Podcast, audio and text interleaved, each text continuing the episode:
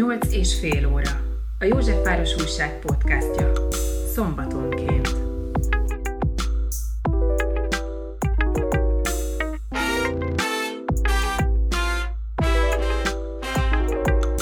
Pintér Georg filmes szakember a Bródi Sándor utca régi hű lakója. Hű, mert 30 Amerikában eltöltött év után is ide tért vissza a Palota negyedbe. 1968-ban végzett a Színház és Filmművészeti Főiskola rendező operatőr szakán. A 70-es évek közepén külföldre ment, először Peruban, majd San Franciscóban élt. Független filmek producereként tevékenykedett, dolgozott Francis Ford Coppola Zoetrope stúdiójában is. Miki Hargitaival együtt Los Angelesben produkciós irodát alapított. Jancsó Miklós filmjeiben dolgozott színészként, operatőrasszisztensként, és több saját, inkább kísérletének mondott filmet is rendezett. Az Apokalipszis most forgatásán Marlon Brando sofőrje volt, esküvőjén pedig megjelent Fidel Castro és Kádár János.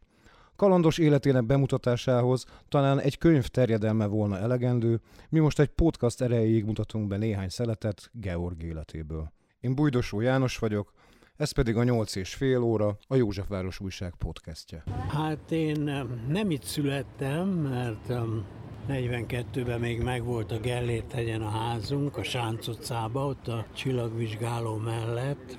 Amit ugye két bomba találat is érte a házat. Az egyik bomba átszaladt a édesanyád zongoráján, ahogy hallottam. A másik pedig a... Fürdőkádba, pincébe a fürdőkádba, a, a foszforbomba, ami gyújtóbomba volt, oda esett be, úgyhogy nem tudott kárt okozni, de hát aztán később kapott egy teli találatot is, ami teljesen romossá vált, és akkor befogadtak bennünket a Bródi Sándor utca 27-be. Édesapámnak az ismerőse, Görgényi ezredes úr és családja lakott egy nagy lakásban, ahol három szoba összkomfortot átadtak nekünk, úgyhogy ott nőttem fel, és a Horánszki utca, ami akkoriban Makarenko utcának hívták, ott volt egy óvoda, ahol angolul is már tanultunk, és hát ilyen alapdolgokat, szóval játékosan, és oda jártam óvodába, és aztán az általános iskolát, az pedig a, a Rökszilárd utcába. Ez minden körülbelül egy percnyire, egy perc alatt elérhető a, a Brody 27-től.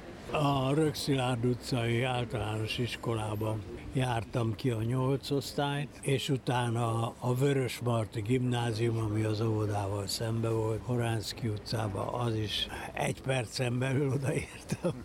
szóval ez nagyon kedvező volt, és aztán, hát utána érettségi után én egy pár évig dolgoztam, meg csavarogtam, úgy felváltva, és aztán jelentkeztem a főiskolára, és fölvettek a rendező operatőr tanszékre, mind a két szakon végeztem, és hát az is a, a, az irodák azok a Vas utcába voltak, a filmvetítések az Urániába és a fölött lévő épületbe, műterem szintén a Makarenko utcába, az a Horánszkiba volt, és a tantestületi épület, az órák voltak, az meg a Szent Király utca. Hát két perc alatt oda is elértem, úgyhogy teljes mértékben a Palota negyed részéhez tartozom a kerületnek. Fölvettek a főiskolára, valami brutális túljelentkezés volt, ahogy emlékszem. Igen, 2400 jelentkezőből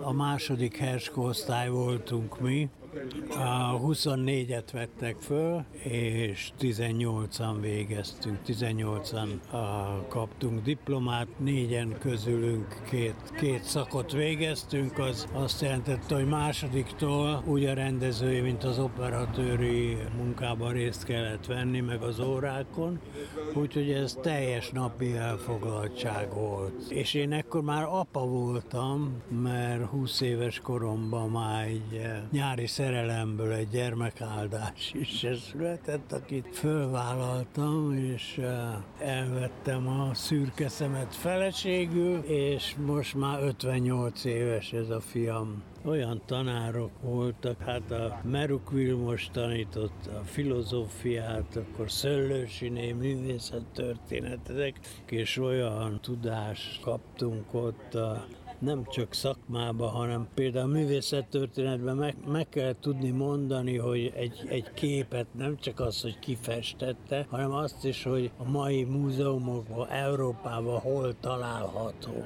Még néha azt is, hogy melyik teremben, például a Prado múzeumban, pedig akkor még nem lehetett utazni, 60-as évek közepén, de azt akarta a szőlősiné, hogyha majd kikerülünk Európába, akkor tudjuk, hogy melyik városban vagyunk, és hogy ott mit kell megnézni a múzeumban. Hát ilyen apróságok, de eh, az, amivel eh, megpróbálták bomlasztani a régi főiskolát, és ezt a kuratóriumi rendszert bevezetni, az abszolút helytelen és nem igaz, hogy ott ideológiai képzés ment. Most a mostani eseményekre, a közelmúltbeli dolgokra gondol? gondolsz? Igen, igen, amikor... Hogy befoglalták a Színház Művészeti Egyetemet. Hát én mindent meg, volt több interjút is adtam, a, én mindig kiálltam a, a régi főiskola mellett, és helytelenített, meg egyetértettem azokkal, akik próbálták megmenteni. Ugyanígy vagyok a kínai egyetemnek, hogy az, az pedig szerintem is az nem egy nagy ötlet, hogy, egy, hogy magyar kölcsönt vesztek föl Kínától, amit majd a, a dédunokám is még fizethet vissza, hogy egy kínai egyetem, amit a kommunista párt támogatása ideológiája alapján épült, hiába van a legjobb száz egyetem között, ez egyszerűen ez a felállás. Most akkor kínaiak, ők akarnak valami kapcsolatot az EU-val, hát ha, ha még bent leszünk, mire ez felépül egyáltalán az EU-ba azt nem. De az ellen vagyok, és a régi főiskoláért minden, minden fórumon és minden lélegzetemmel kiállok. Ha már erre a területre tévedtünk, akkor mit tudnál összefoglalni, hogy mi a legnagyobb probléma ezzel a 11 éve Magyarországon fennálló rendszerrel? Sok legnagyobb van? Én azt mondom, hogy nincs egy legnagyobb. Tehát ilyen teljes központosított hatalom, szóval egy, egy személyes döntés ez minden rendszerben tulajdonképpen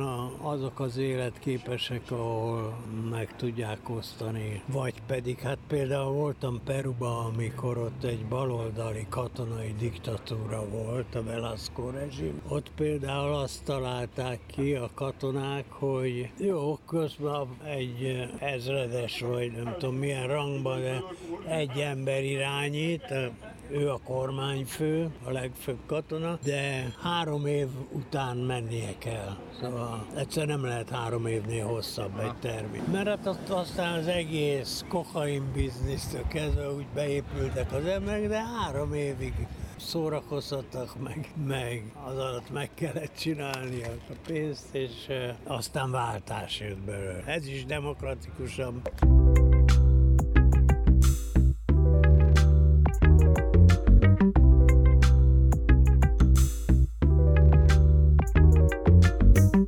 60-as évek elején volt egy mozgalom, ami számodra nagyon meghatározó volt. Igen. Ez egy neo-avantgárd mozgalom. Ez, ez Igen. mi volt? De Muskátli Galerinek is hívják, meg eh, Petri Gallánál voltak a zenei összejövetelek ilyen. Eh, és a vezér alakja az doktor Vég volt. Hát nem vezér, de ő dokumentált mondjuk mindent és ő koordinálta az eseményeket.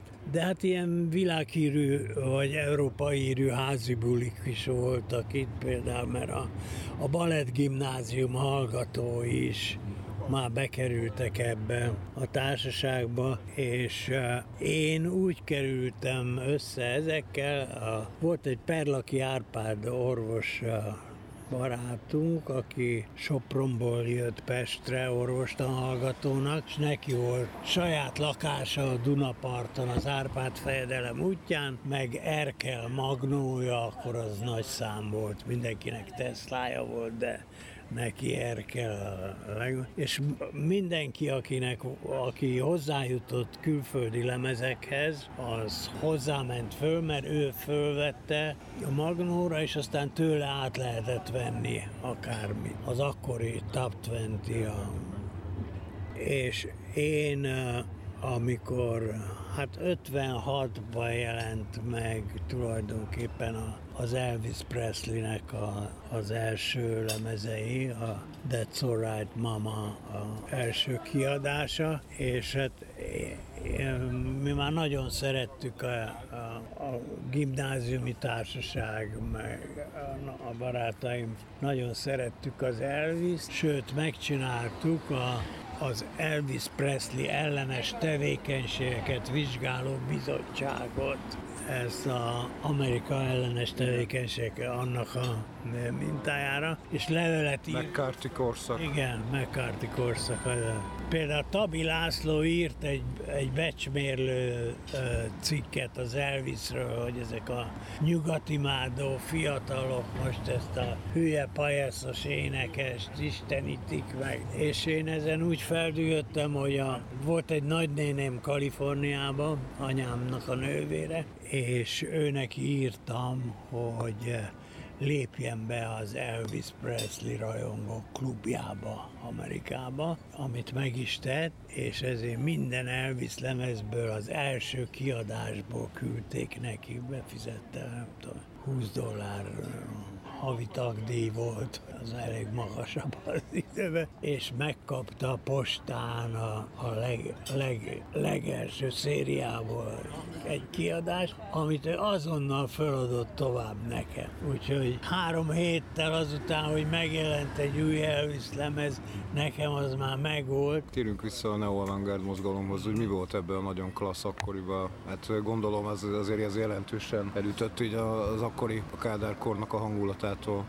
Igen, de ezt tulajdonképpen eh, megfigyelték, de nem üldözték. Szóval semmi nem volt be, betiltva, vagy senkit nem vittek börtönbe. Mindenről tudtak, hogy itt volt egy felolvasás, azon ki volt ott, és ők attól féltek, hogy egy államellenes összeesküvés szövődik vagy annak a csírája szövődik ezekbe, de erről szó nem volt. Itt a vég az minden ilyen vezéralakot, például Böki István, Juhász Sándor, a költő, akkor a, a Kovásznai, a, a festő és rajzfilmes habfürdő. Ezek, ezek istenek voltak. az alkotója. Úgy, e- ezeket úgy hívta a vég, hogy hát Kovászna Isten itt volt tegnap nálam. Meg, meg Büki Istennek új kiáltványa van, ezt ünnepélyesen szikratávíron közölte, szóval ez a, ez a őrületes lelkesedés, ez is fantasztikus volt. Féltek tőlünk, de hát most, hogy mitől féltek, tessék, a, a Cseh Tamás már a képzőművészeti főiskolára járt, rajztanár képzőre, amikor egyik vizsgán valamelyik tanára nem, valamivel megegyeztek, hogy ezt nem kérdezze, volt valami megállapodás, de a tanár nem tartotta be a megegyezést, és azért is, mintha pikkelne rá, kér, kérdezett egy nehezebb dolgot tőle, és erre azt mondja a Tamás a társaságnak, a vizsgáról, nem tudom, kapott egy közepest.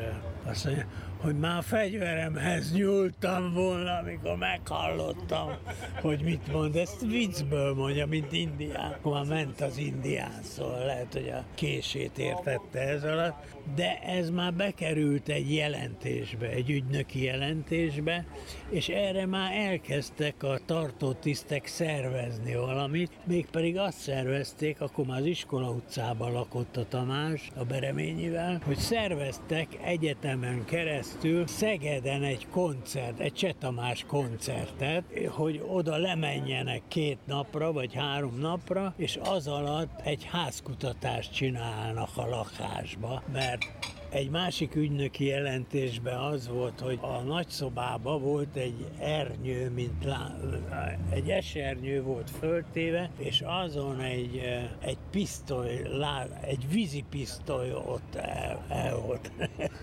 rejtve. De hogy szervezték ezt meg? Az egyik ügynök, aki szintén jelent, jelentett, megkereste a Tamást a, egy nappal mielőtt ez a szegedi dolog volt, a Kárpátia étterembe, ott söröztünk, nem tudom én, és megkereste egy csajjal együtt, és, és azt mondta, Tamás, nem tudsz segíteni, hát itt van ez a csaj, ez ké, egy kégli kéne nekünk, add már oda a kulcsodat. És hát te, tessék, itt van, én itt leszek, nem tudom én, 11 órakor addig, addig el tudod intézni.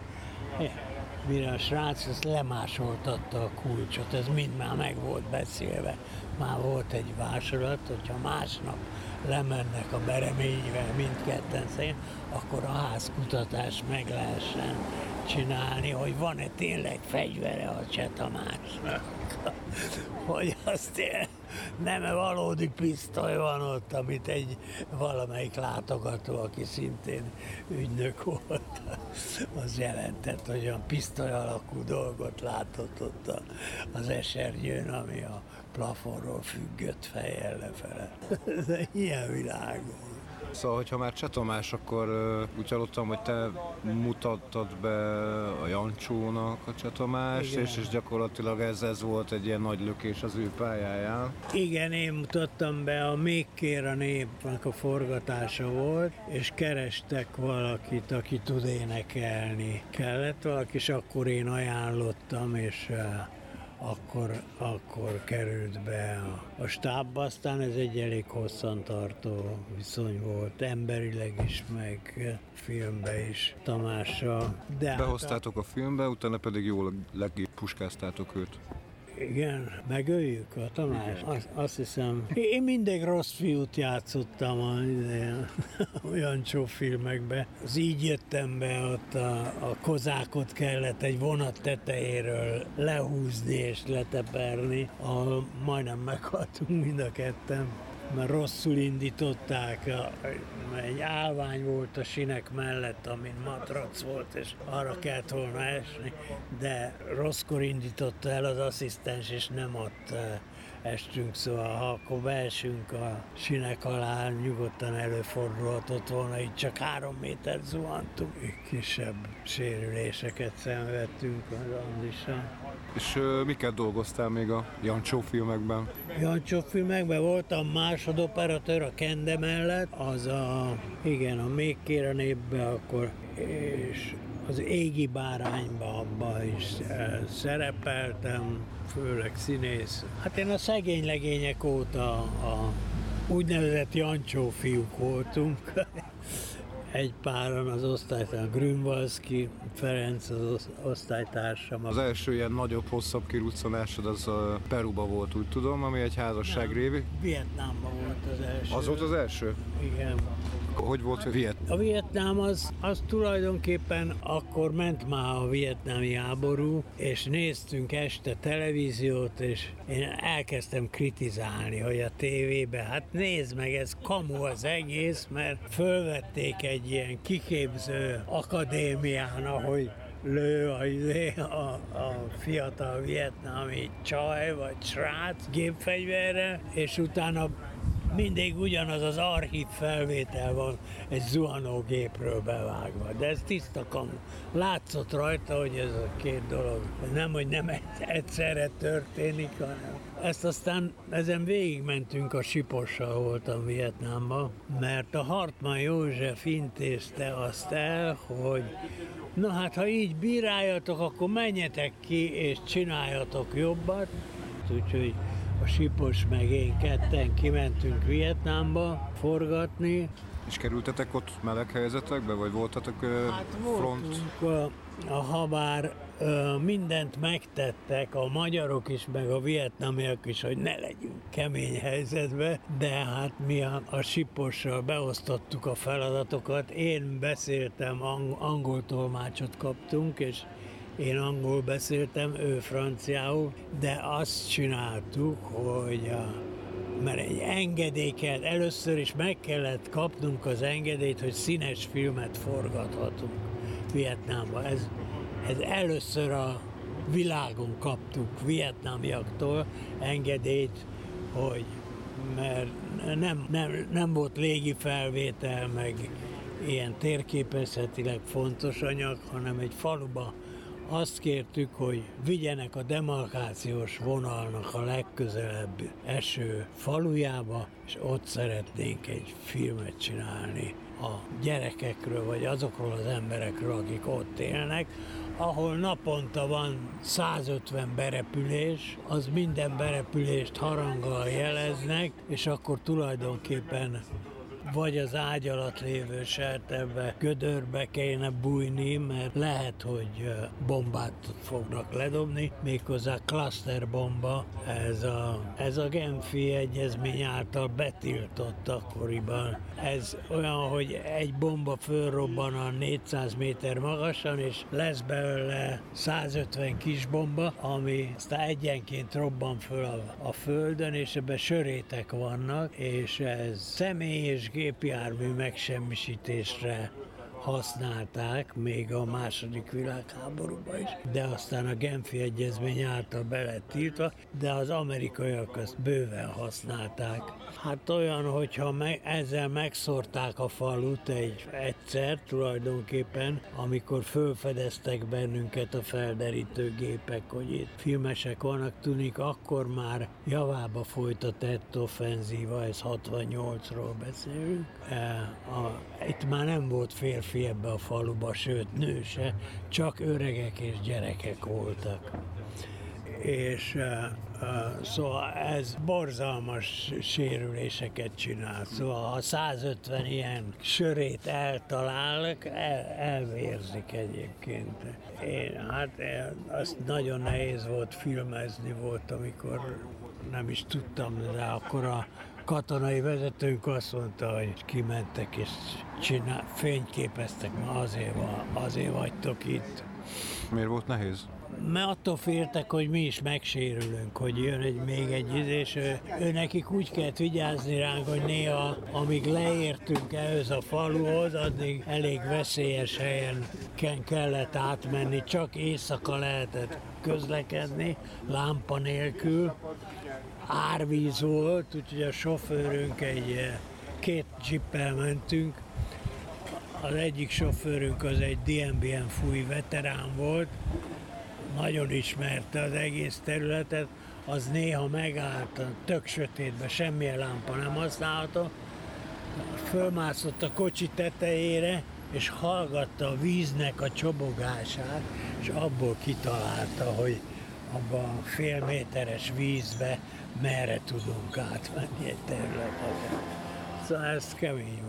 És Vietnám után jött a perui lány, jól mondom, időrendben? Igen, Azucena Rodriguez. Véletlen volt a találkozás. Az volt a helyzet, hogy én elolvastam Gabriel Garcia Márqueznak akkor jelent meg a Száz év magány című könyve, amit egy, szinte egy ültő helyen, helyben kiolvas. Szóval nem tudtam letenni, teljesen oda voltam, azért a világért, meg, és uh, akkor elhatároztam, hogy a Balázs Bélának tagja lett automatikusan, aki végzett a főiskolám, beadtam egy, egy tervet, hogy egy szalvétára írtam föl, elfogadták a Balázs Béla vezetőségen, csupa haverok voltak, szóval nem kell komoly forgatókönyvet, hogy a Magyarországon tanuló dél-amerikai diákokról szeretnék filmet csinálni. És akkor elkezdtem kutatni, hogy hova kerül, hogy dél-amerikai a jelentkezik ide. Hát a Nemzetközi Előkészítő Intézet, először magyarul kell tanulnia, és akkor oda kimentem, egy ilyen bemutatkozó esemény volt, középen a kamera, és körbe ültek a, ezek a fiúk, lányok, Dél-Amerikából jött, meg Közép-Amerikából. Fiatalok, és mi, mindenki mondott még a saját anyanyelvén egy-két mondatot magáról, és akkor kamerával megálltam egy lányon, ez volt Azucena Rodriguez, akiről az rít le, azonnal szuper közeliben láttam, hogy ennek a kislánynak fogalma nincs arról, hogy hol van, hogy mi újság, hogy mi történik vele, hogy hogy hívják. Ez így bámult a, izé, a világ. El volt varázsolva? Ez volt, ez volt a, a meglátni és megszeretni. Azonnal jó. Aztán megtudtam róla dolgokat, például azt, hogy a sógora, a nővérének a férje az a perui követség első titkára, és hogy az a magyar ember, Jorge Kun, Kun György, és annak a felesége az Azuszénának a nővére, és akkor a halász Misi már találkozott e- ezzel a három személlyel, a Kexnek a bulián, az fönt volt, akkor a Citadellába játszottak a Baksasóség és akkor ott, ott jöttem össze először az asszociénával kezdtünk el beszélgetni, és aztán a, az, hogy ebből egy házasság legyen, az mert elég szabad viszony volt, elkezdtünk járni, és a, aztán a, a Horhe, a sógor azt mondta, hogy miért nem csinálunk egy nagy esküvőt. Hát a, a fater ide jönne hozzá a haverjait, hát komoly dohányjal rendelkezés, akkor egy, egy, egy repülőgépet béreltek a, az esküvőre. 90-en jöttek Peruból. Tihanyban volt az esküvő, amin Fidel Castro teljesen véletlenül került oda, hogy ez épp összeesett a Castro látogatásával, és a Fidel Castro és a Kádár oda jöttek a esküvő, az esküvő a moziba volt, egyébként filmeket vetítettem, meg volt hívva az összes dél-amerikai diák, aki Magyarországon tanul. Az apósom fizette az egészet, természetesen. Kaptunk egy vitorlást NASA ajándékba az Azucénával. És hogy érezte magát Castro? A Castro, hát nem velünk, nem erre jött, nem erre az hát- eseményre, teljesen véletlen összeesküvés miatt. Azt se tudtuk, hogy itt van, de az, valaki észrevette, hogy állami kiküldetés fekete autók, meg izé, és mi a, ott a reggel cukrászdában volt a fogadás az esküvő után, és bejön az egyik gyerek, dél-amerikai, Georg, Georg, itt van a Fidel, itt a Fidel, ne hülyeskedj. És akkor kimentünk, és hát ezek a diákok azonnal elkezdtek énekelni valami forradalmi dalt, Que viva Fidel, viva los Barbudos. Erre oda jöttek hozzánk a Kádár, a, a tolmács, aki aztán megvárjuk ezt a mentőautót. Lehet, hogy már engem keresnek. Oda jöttek hozzánk gratulálni, és azt mondta a tolmácson keresztül, a Castro azt mondta a Kádárnak, hogy engedjétek ki hozzánk ezeket a fiatal mérnököket. Nyilván ez volt akkor a kubai párt határozat, hogy mérnököket kell szerezni az európai szocialista országokban. Tehát jó alkalom volt ezt a kubai pártprogramot demonstrálni, gyorsan kihasználta. Ez a közöm a mérnökséghez egyedül.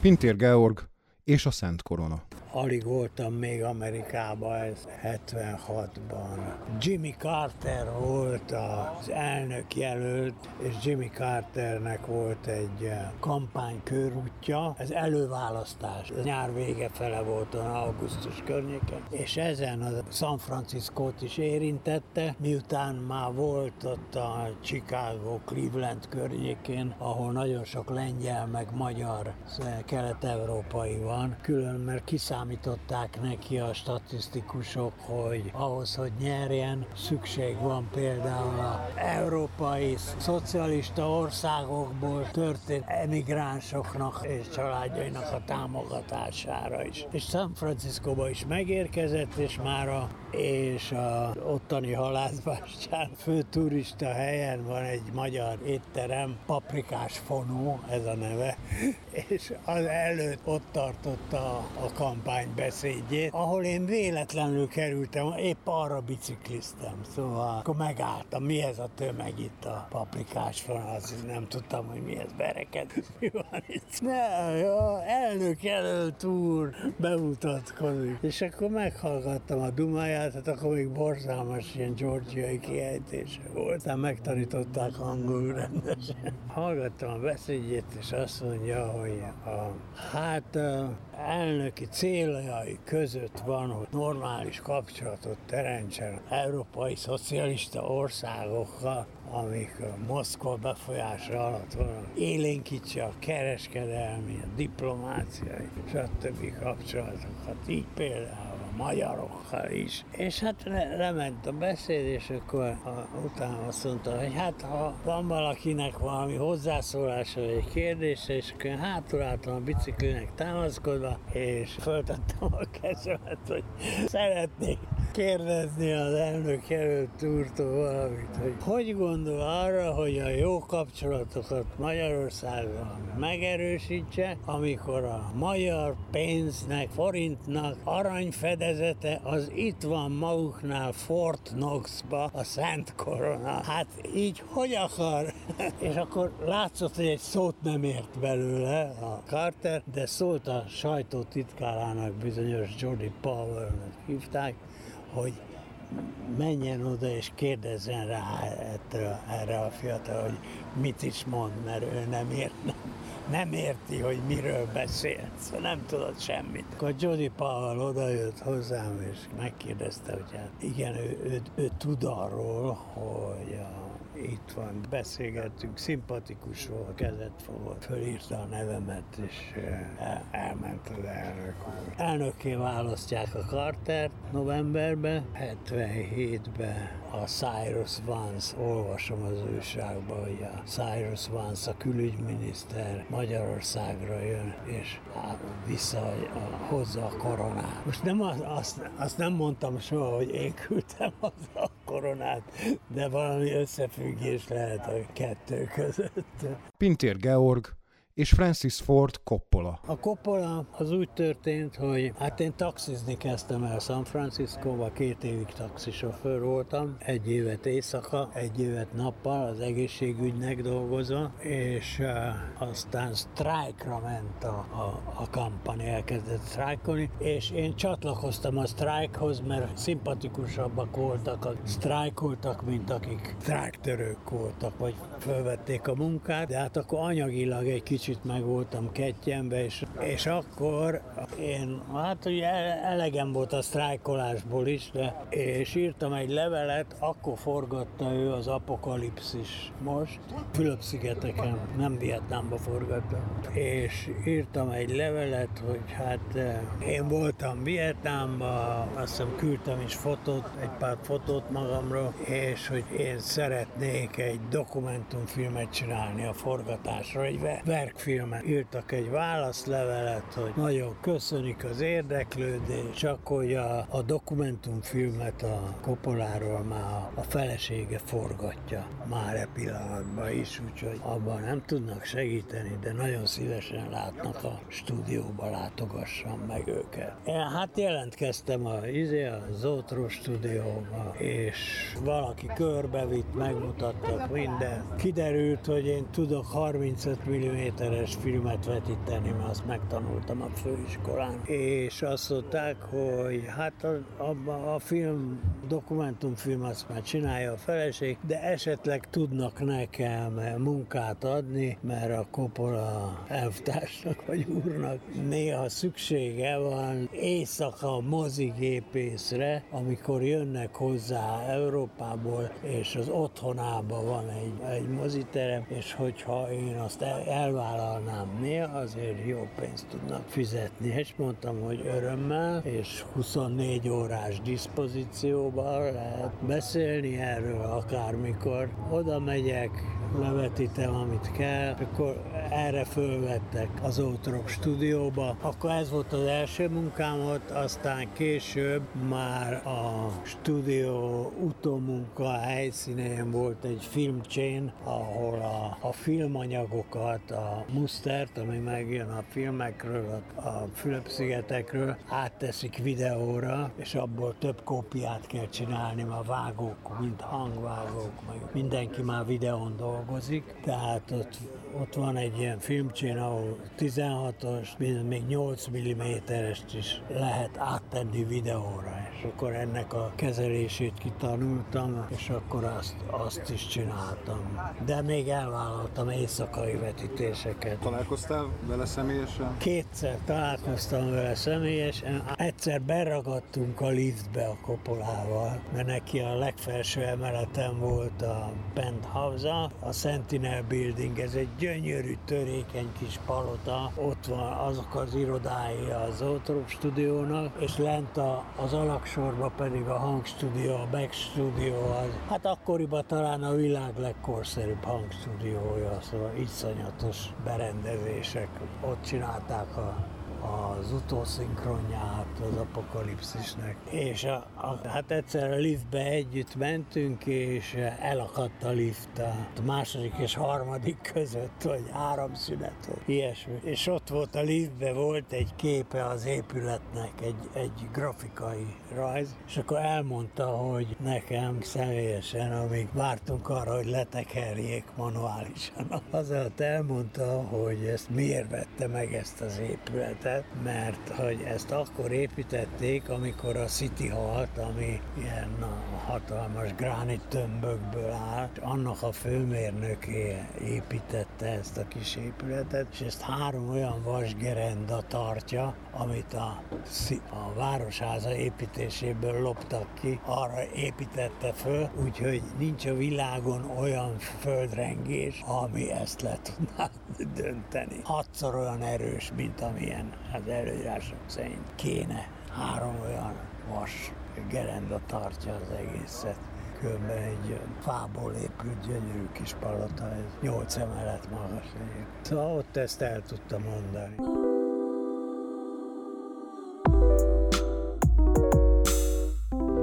Nyolc és fél óra. A Józsefváros Újság podcastja. Szombatonként.